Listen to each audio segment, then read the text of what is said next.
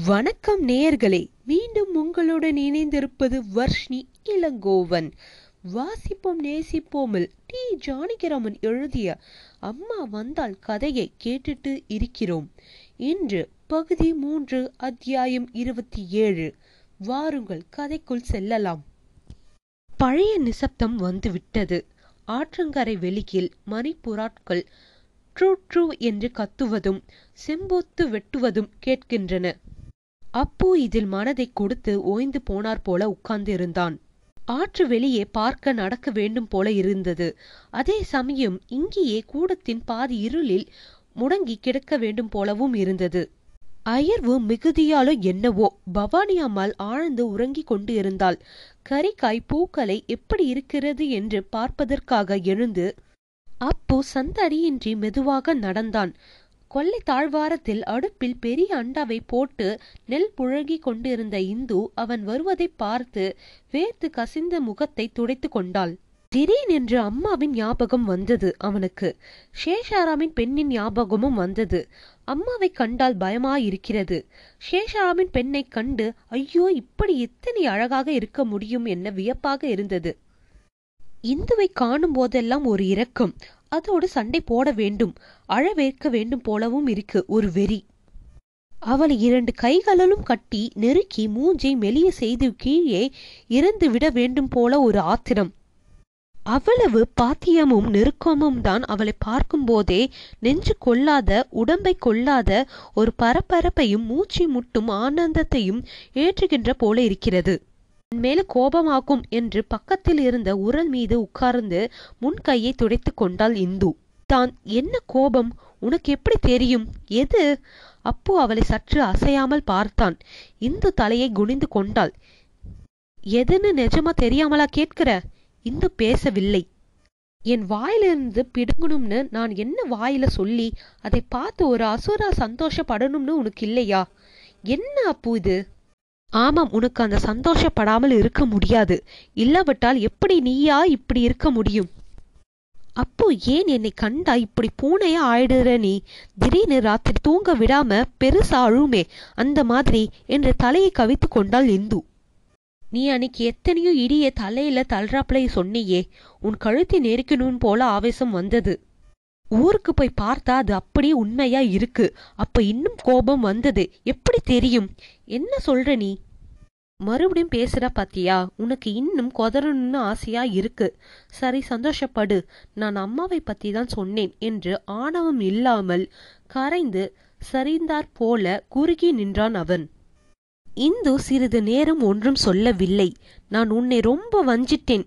அகங்காரத்துல என்னமோ சொல்லிட்டேன். எப்படி சொன்னாலும் அது உண்மைதான். எப்படி தெரிஞ்சதுதான் கேட்கிறேன். நீ இவ்வளவு சாதுவா இருக்கியே அப்போ? இது என்ன கேள்வி? இதெல்லாம் விட்டுட்டு உன்னால ஊருக்கெல்லாம் தெரிஞ்சு போற செய்திதானே? என்னத்துக்காக இப்படி கிண்டி கிண்டி கேட்டு நீயே கொதற அடிச்சுக்கிற?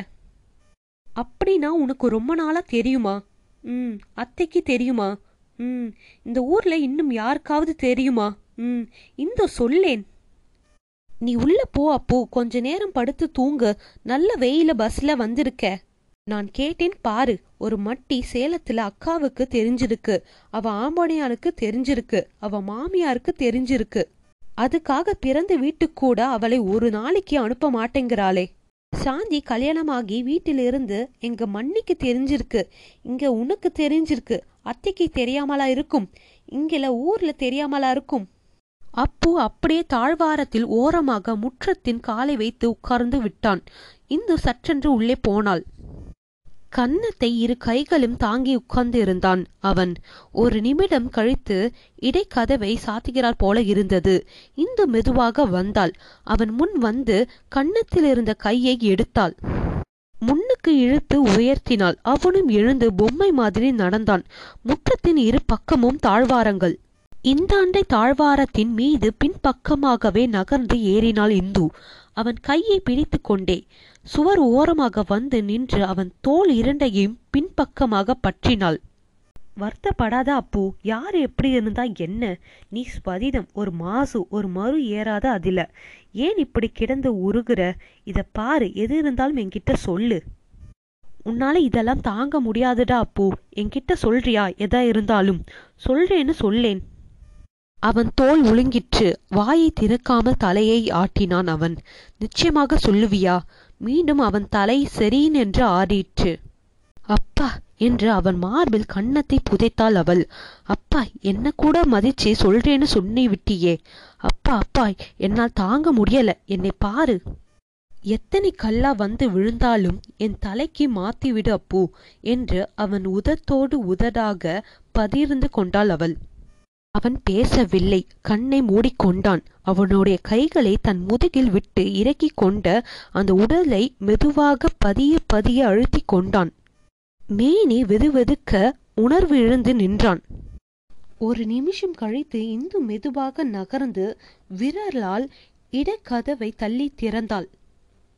நின்று கவனித்தாள். மீண்டும் அப்புவை வந்து அணைத்து முகத்தோடு முகமாக நின்றாள். பிறகு விடுபட்டு நகர்ந்து எதிர் தாழ்வாரத்தில் தனித்திருந்த நெல் புழுகுக்குள் அடுப்பை விசிறியால் விசிறத் தொடங்கினாள்.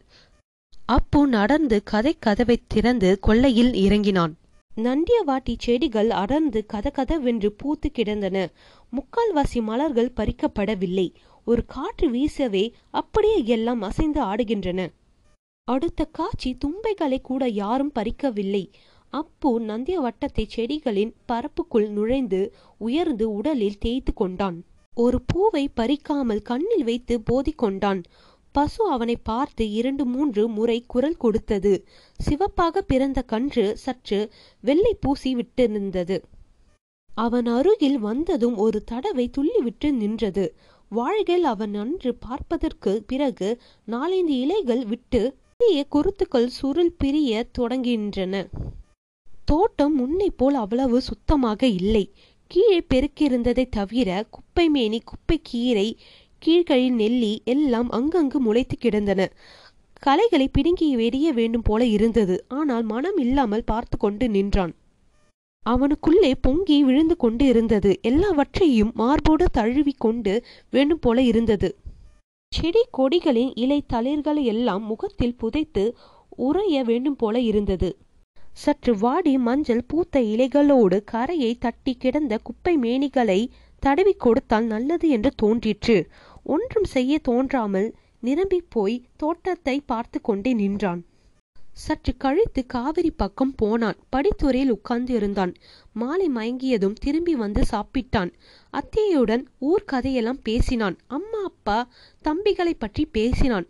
சேலம் வந்ததை பற்றி பேசினான். அத்தனையும் அந்த உடலும் உள்ளத்தையும் இண்டு இடுக்காமல் ஊடுருவி நிரம்பியிருந்த நிறைவை ததும்பின் உவாமையாக கரைத்து விடாமல் வெகு நேரம் வரையில் தூக்கம் வராமல் தடுத்து நின்றது அந்த நிறைவின் ஊட்டம். இரவு வேலை ஆயிற்றே படுத்திருக்க வேண்டுமே என்று மரபு பணிந்து கொடுப்பது போல் தான் படுத்து கொண்டு இருந்தான். நடுநிசி தாண்டி வெகு நேரம் சென்றுதான் உறக்கம் இமையை சுற்றிற்று. காலையில் இமையை விழித்த பொழுது தூங்கியதும் அதே நிலையில் தூங்கினது போல தோன்றிற்று. அன்று பகல் மாலை வரையில் அது அவனை விட்டு அகலவில்லை. இதன் தொடர்ச்சியை நாளை கேட்போம். நன்றி வணக்கம். சோர்வின்றி மிதந்தது போல இருந்ததால் படுக்கை கூட கொள்ளவில்லை.